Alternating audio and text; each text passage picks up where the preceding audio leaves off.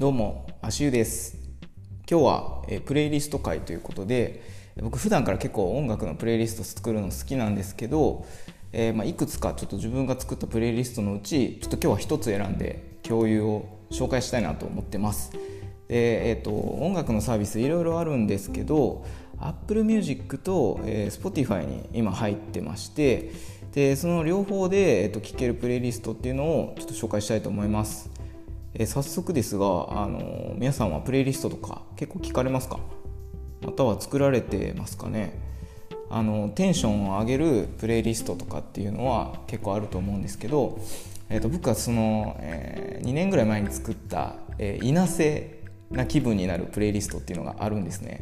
で皆さんあの稲瀬っていう言葉ご存知でしょうか？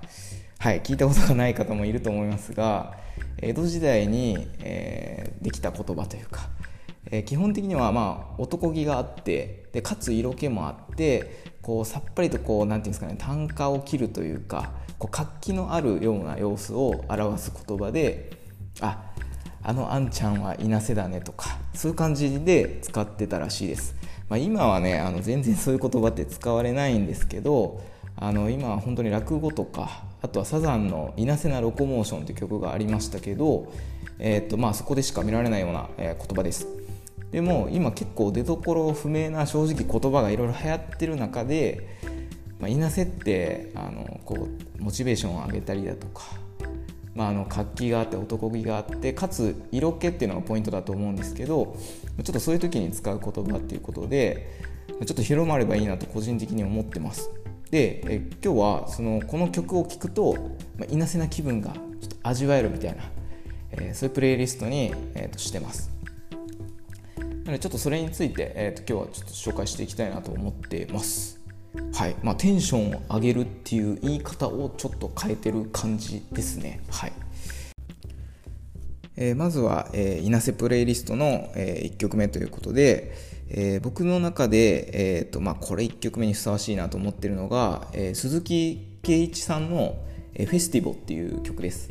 え、鈴木圭一さんご存知ですかね？あのムーンライダースっていうバンドに所属されててマザーとかマザー2とかの、えー、有名なゲーム音楽とか作ったりだとかあと結構いろんな映画音楽とかやってる方なんですけど「えーと、フェスティボ」っていう曲は、えー、ザトウイチ、えー、ビートたけしさんが、えー、リメイクですかね？した「ザトウイチ」の中に入ってる曲なんですけどこれタップダンスとこう和風な音楽が混ざってるような曲で「ザトウイチ」って勝新さんが昔映画でずっとやってたのをたけしさんがリメイクした時に中に挿入歌で入れていてでこの、えー、タップダンサーたちっていうのが、えーと、ビートたけしの「誰でもピカソ」っていう番組の中に、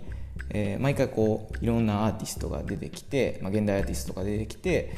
たけしさんにパフォーマンスを披露してあのそれがあのいいねとかいろんなコメントをもらうっていう番組なんですけどそこで多分たけしさんがすごい気に入ったタップダンサーたちが、えー、この「ザトウイチ」にもこう出演してくれっていうことで出てるような感じです。で一見その時代劇にタップダンスとかって合うのかっていうところがあると思うんですけど結構出方が絶妙であの神社のお祭りというかお祭りのシーンで、えー、若い者衆がこうわっしょいわっしょいというか盛り上げながら、えー、踊ってるシーンなんですけど、えー、そこで流れる曲がこの「フェスティボ」っていう曲です。もうねこれマジで聴くぜひぜひ聴いていただきたいんですけどあの聞くとも無条件で、えー、テンションが上がりますし、まあ、さらに色気っていうところもあのあるような曲になってます。僕これを聞くとなんかね自分が落語家の真口になったような気分で最後こう鳥でね出てきてねこう羽織をねこうハラッと途中で脱ぐんですね。枕しゃべり終わった後に。でこう真打ち登場だみたいな。周りがぐっとこう引き込まれるようなちょっとそういう高揚したような、えー、と気分になるような、えー、曲がフェスティブです。これを1曲目に、えー、しました。で、えー、2曲目ですが、えー、ゆらゆら帝国、えー、ゆら亭の、え、美しいという曲です。これはアルバムバージョンということで、えー、皆さんゆら亭ってご存知ですか？結構ねあの、ま、ちょっとマニアックな、えーと、アーティストかもしれないんですけどこの曲はですねもう色気ムンムンですね。このなんかちょっとサイケ感と、えー、色気と聴いてたらこう癖になるスルメみたいな曲なんですけどだんだん変なテンションにこう上がるような変な感じで上がるテンションになってくる曲です。で僕ゆら亭の思い出としては、えー、大学生時代に、えー、美術部に所属してたんですけど、えー、当時その1年生の時に、えー、美術部に入ったんですね。で正直ねあのそんな美術美大とかじゃないんであの美術部って本当に56人しかいなくてで対抗で、えー、漫画研究部ってあったんですけど漫画研究部はね本当にこうイラスト好きとかアニメ好きとかがいて、まあ、100人ぐらいいたんですよ。で多分ねマーケティングとか、えー、広告戦略不足で多分美術部って5人ぐらいだったんですね。で僕が、あのー、入った時にあの先輩が、えー、4人だったんですね、まあ、5人中4人ということでもう次の年新人がいないと廃部みたいな状態だったんですけどまあ、そこで部長がめちゃくちゃゆら亭が好きでで女性のすごく美人な、あの方でかつミステリアス。でいつも音楽聴いてて何聴いてるんですかって聞くとあのゆら亭聴いてるんだよみたいな感じでゆら亭をちょっと教えてもらいました。でその先輩はあの1年生の途中でいきなり海外で蒸発しましてあの一応生きてるっていうことが確認できてよかったんですけどあのその蒸発した瞬間に自分があのなんていうんですかねこう繰り上がりで部長に1年生で部長になるっていうような、えーと、そういうちょっと面白い経験も相まって、えー、ゆらてはすごく、えー、覚えてます。はいあのこの曲ね聴くとこうタイムカプセル的な効能もあって、まあ、その時結構ハマってたこととか、えーと部活の時に聴いてたっていう記憶が相まって思い出されるっていうのがあって結構そういうのも感慨深い曲です。で3曲目はこれねあのちゃんとしたサントラかわからないんですけど「えー、っと金田」っていう曲でこれあのアキラの、え、一番最初に流れる、えー、曲ですね。あのみんながこう街に暴走しに行く時にかかるあのラッセーラーラッセーラーっていう曲ですね。あ皆さんあの「アキラはご存知かと思いますがあの国民的な大友監督のアニメーション映画ですね。あのなんていうんですかね超能力を、えー、使った、えー、少年と、まあ、不良少年がバトルするみたいなアニメです。これがかなり上がりますね。あのやっぱりね何と言ってもねこの「アキラの世界がサイバーパンクというかあの未来の、まあ、日本。多分今年2000ね東京でオリンピックがやる、えー、近未来っていう設定なんで多分今年とか、えー、とそれぐらいが題材になってたはずです。でそこでこうドンパチやるようなあのアニメなんですけど本当にねこの曲が流れた時にあのもうあなんか始まるなっていう感じがすごいあのするような音楽なんですけどあの皆さんあのラッセーラーっていうこの掛け声がねこの音楽でかかるんですけどあのどうですか？あの自分を鼓舞するための言葉の一つが、まあ、ラッセーラーだとしたら皆さんはそういう言葉ってありますか？あの僕はあのこの言葉をねあの仕事しててあちょっとこう3時か4時ぐらいになったらこうスタミナ切れてきてちょっとどうしようタイプするでも遅くなるんですけどあのその時に「ラッセーラーラッセーラー」っていうこうこの曲を、えー、思い浮かべて、えー、鼓舞してちょっとこう余熱で頑張るみたいな感じですね。はい。っていうところで、えー、この「金田」という曲を挙げてます。で4つ目が「えー、もののけダンス」という曲なんですけどこれねあの電気グルーヴさんが、えーと、墓場鬼太郎ですかね。あの昔あの鬼太郎「ゲゲの鬼太郎の」えーと、原作えーと、墓場の鬼太郎っていうんですけど「ゲゲの鬼太郎」はどちらかっていうと原作をちょっと子供向けにデフォルメしているような感じ。で墓場鬼太郎っていうのがもともと原作なんですけどこの墓場鬼太郎っていうのがあの結構グロかったり、えー、結構あの容赦ない話だったりするんですね。でこれが、えー、ちょっと前結構前かな、まあ、45年前ぐらいに、えー、アニメ化されてこの原作の方が。でそこのオープニングだった曲がこのあの電気グループの「もののけダンス」なんですが、えー、ちょっと電気グループさんが諸事情により、えー、Apple Music と Spotify にあったんですけどなくなっちゃったんで、えー、このカバーを入れてます。これめちゃくちゃいいんですよね。あのカあのカバーじゃなくて元の曲がめちゃくちゃいいのでもうぜひちょっとあの聞けない方はなんか他の方法とかでぜひ聴いてほしいんですけど本当にこう無条件に、えー、乗れてテクノかつ墓場感もあり、えー、和風で色気もあるみたいな曲です。はい、えー、次の曲は、えー、チャランポランタンさんで「あの子のジンタ」ですね。でこの曲は、えー、チャランポランタンさんってなんかこうアコーディオンを使った女性デュオなんですけどすごくあの大正ロマンというかレトロな感じででかつ結構あのノリのいい曲を結構いろいろ作られていてでこの「あなた子のジンタ」っていう曲は、えー、なんかちょっとこう何ていうんですかね色気もあってでかつこうテンションが上がるような曲なんですけどでこれ、えーと、なんで選んだかっていうと僕ねあの以前、えー、いつだった結構前なんですけどあの先輩と一緒に人生初ストリップバーに行ったんですね。で 行った時に、えー、まあ、女の子がこうストリップバーでね服を脱いでいくんですけどあの出てきた子があの着物着ててで狐のお面をつけてたんですね。え狐のお面みたいな。狐のお面ってあの「ドラゴンボール」に出てくるあの亀仙人というかあ悟空の、えー、おじいちゃんがつけてるのでしか見たことなかったのでリアル狐のお面を見てるつけてるっていうのがあの初めてっていうのを衝撃を受けたんですけどその着物を着た女の子が狐のお面をつけて音楽に合わせて先に狐のお面を脱がずに着物だけ脱いでいってですごい、あの部分も見えちゃってるんですけど最後にやっと狐のお面を取るみたいな。でなんかねこう妖艶なすごい舞を踊っている時に、えー、流れていた曲が「あの子のジンタ」ですね。あの僕ねその時ねあの曲がと相まってめちゃくちゃあの興奮とかあのあすごいなと思ったんですね。この曲。で、まあ、ストリップバー自体がなんかこう興奮して変な感じで興奮するじゃなくてなんかこう芸術美しいものを見に来てるみたいな、えーと、心理描写になるんですけど音楽気になりすぎてあの携帯のねあの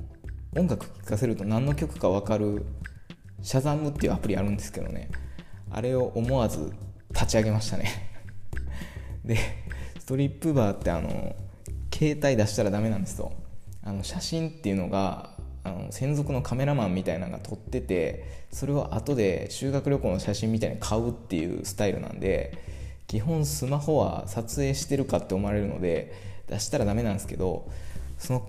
曲が聞きになりすぎて。スマホをねこう下で出してあの音を取って、えー、この音楽何かっていうのをあの検索するぐらい気になった曲ですね。なのでイメージとしてはもう色気というかあの高揚するし色っぽい曲っていうイメージがあのあります。でちなみにそのシャザムを使ったのが、えー、人生で5回ぐらいしかないんですけどこのアプリはもう iPhone 買ってから10年ぐらいずっと入れてるんですけどね。そのうちの5回中、まあ、1回2回がストリップバーで使ったっていうような思い出です、はい、で次の曲が K っていうのか茎っていうのかちょっと分かんないですけど、えー、英語で STEAM STEM 大名遊び編、えー、これ椎名林檎さんの曲なんですけどこれはね、あの、めちゃくちゃ好きな曲でこれも大正ロマン的な感じとあのまあ椎名林檎さんってもともとそういう感じとかレトロな感じなんですけどもうまあ色気がすごい。でこの曲も、えー、実はストリップバーで流れてましてでこれは知ってたんですよ。これは知ってあかかってるみたいなこう花魁系な曲かかってるなと思ってたんですけどこれはねあのめちゃくちゃ合ってましたね、まあ、これもねあの、まあ、稲瀬の男気とはちょっとかけ離れてるんですけど色気っていうところを拾って入れました。で個人的にはあのこの PV が、えー、ラーメンズの小林健太郎さんが、えー、昔、えー、何だったかなレンズかなレンズか、えー、なんか忘れたな。あの小林健太郎さんが、えーと、舞台をやった時に、えー、この曲を使って、えーまあ、この曲をイメージしてなのか。この曲を使って公演されててで小林健太郎さんが、えーまあ、大正時代のまあ探偵というか確かそういうお話だったと思います。で PV にもこの大、えーと、この「大名遊び編」の PV にも小林健太郎さん出てきて僕めちゃくちゃラーメン好きなん好きだったんで、あのー、この PV の、えーと、感じもめちゃくちゃ好きででもともと結構好きだったんですね。結構大正ロマンを感じつつ結構色気も感じつつっていう曲すごいあの結構少ないんでいいなと思いました。で次の曲が、えー、河合健二さんの、えー、歌い4ですかね。これあの広角機動隊の曲なんですけど、えっと、これもなんかこう歌いというかわらべ歌的な要素もあったりして、えー、なんですかねからくり人形感と、えー、テクノ感っていう広角機動隊昔のあの今もやってますけど昔の最初の初期の映画版のオープニングで使われてた、えー、曲です。あのこれ聞くとなんかこうゾーンに入るというか、まあ、すごい集中できそうな曲なんで、まあ、なんかこう何ですか 100m シャトルランとかの前とかに聞くと めちゃくちゃこうゾーンに入れそうな曲な感じはしますね。はい。で、えー、次の曲が、えー、ドリフザ・ドリフターズの本当に本当にご苦労さんですね。やもうねドリフめちゃくちゃ好きであのちょっとタイムリーっていうかあの、まあ、志村けんさんの話題もあるんですけど、えー、とドリフがすごい好きでドリフってもともとあのコミックバンドっていうか歌手アーティストだったんですね。で、えー、ビートルズの前座やってたのが有名なんですけど、まあ、ちょっとそこからあのコミックバンドってこうコミカルな、えー、と音楽をやっているっていう派生からどのコントに行って8時だよ全員集合っていうイメージになっていって今の多分若い子はあのコントしてる集団かと思うんですけどあの本当にいい曲ばっかりあの残ってましてで、まあ、もっと有名な曲あるんですけどこの曲はあのなんかねこう湯上がりに聴く曲というかなんか一仕事終えた時に本当に本当にご苦労さんみたいなあのねぎらってくれるソングになってましてかつねちょっとね色気があるんですよねドリフの曲って。あの加トちゃんの「ちょっとだけよ」っていうイメージじゃないですよ。あのイメージじゃなくてなんかねドリフって結構色気のある曲多いなと思っててでこの「本当に本当にご苦労さん」っていう曲もあの結構ねめちゃくちゃいいのでぜひこれちょっとねクールダウンで一旦挟みました。はい。でえー、っと次の曲が、えー、新宝島サカナクションさんですね。えー、これも説明不要なぐらいヒットしたんですけどこれ実はねドリフつながりでえー、新宝島の PV が、えー、ドドドリフの大爆笑の「8時だよ全員集合」のオープニングをこうオマージュしてるんですね。こう階段からメンバーがだんだん降りてきてあの横揺れしながら踊るみたいな。ちょっとねドリフに引きずられて、えー、入れましたがあの新宝島もこうなんかねこう昭和レトロ感もあってちょっとパキッとしててで聞いてるとテンションも無条件に上がってきてかつねやっぱ山口さんのボーカルのなんかこう色気もあるような感じが出てるのですごくいなせ感はあるなと思います。はい、でえー、っとちょっと駆け足にはなりますが、えー、その次があの「昼ママ」というこれね出囃子って分かりますかね？あの落語の落語家が出てくる時にかかる、えー、入場曲。出囃子っていうんですけど。これがあのー、まんまなんですけどね、まあ、落語イメージ言いなせイコール出囃子って。これあの桂志尺さんっていうね今もうお亡くなりになったあの上方落語あの上方っていうのは大阪の落語でで、えっとまあ、江戸落語っていうのは東京の落語なんですけど落語って大きく分けて2種類流派というか流れがありまして、え、上方落語の、まあ、レジェンドって言われる、桂志尺さんが、出囃子で使ってた曲が「昼間ま」です。でこれ聞くともうマジでこう陽気ででこうもう無条件に上がるしで自分があの講座っていうんですけどねあの落語の舞台に上がるような気分になるのであの本当にこれはおすすめです。というかね落語の出囃子ってねあのそういう感じなんですよ。やっぱこう落語さんが出てくる前に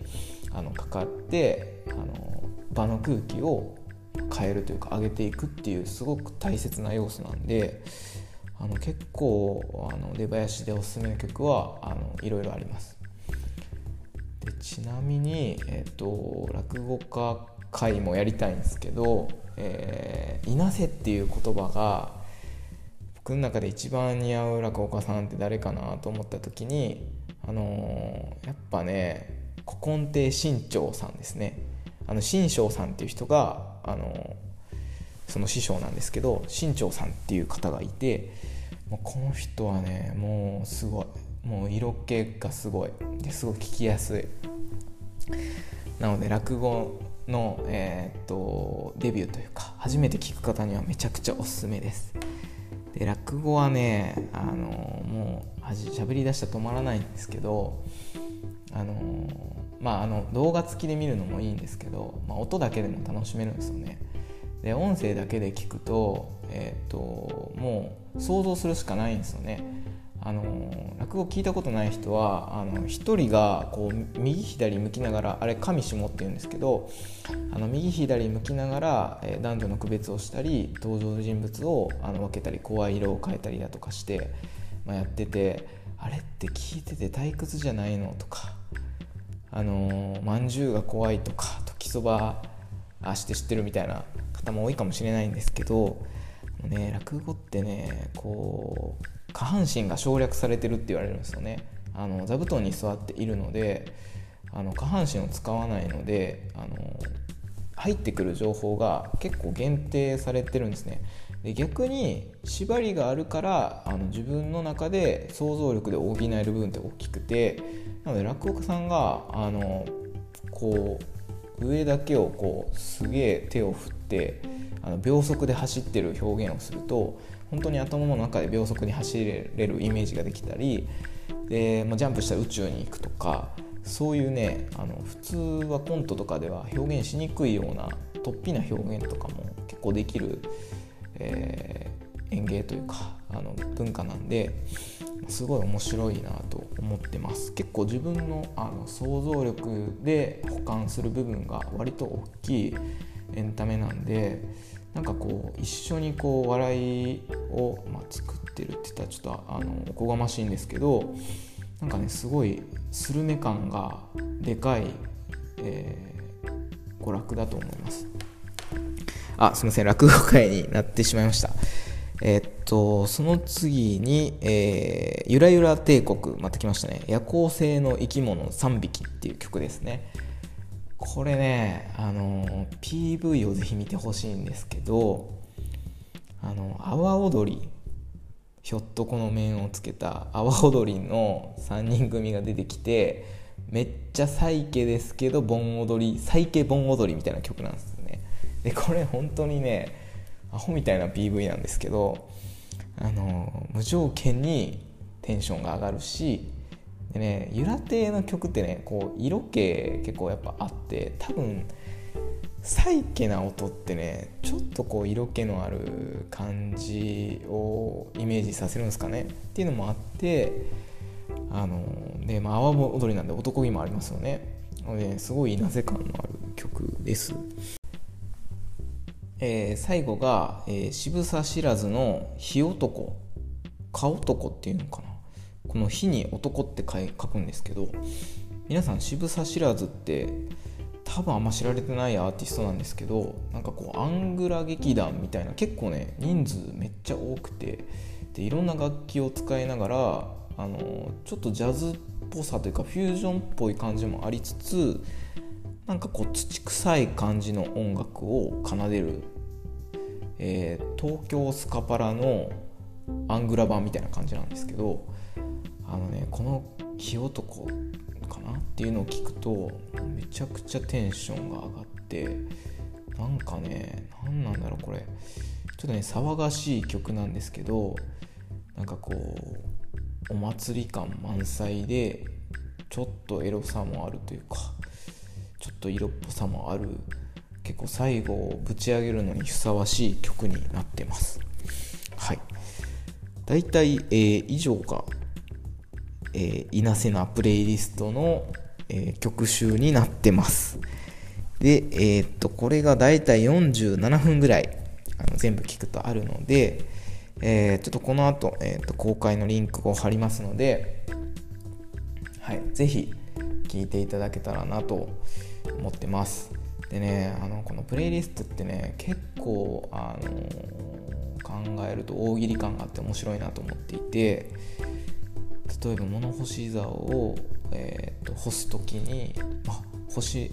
洗濯物干す時に聴く曲とかはかどる曲とかであとは、えー、なんかねなんだろうな、あのー、作りたいのはなんかこう大学4年生の時に、えー、就職活動が終わって、えー、電通とかに内定もらった人が無双無双モードになってる時にかかる音楽プレイリストとかね そういう結構限定的なプレイリスト需要あるんじゃないかなと思ってましてちょっとねそういうのを今後ちょっと不定期ですけど、えー、公開していこうかなと思ってます。はい。ということで皆さんは、えー、普段どんなプレイリスト聞かれてますか？まあそういうのがあればまた教えてください。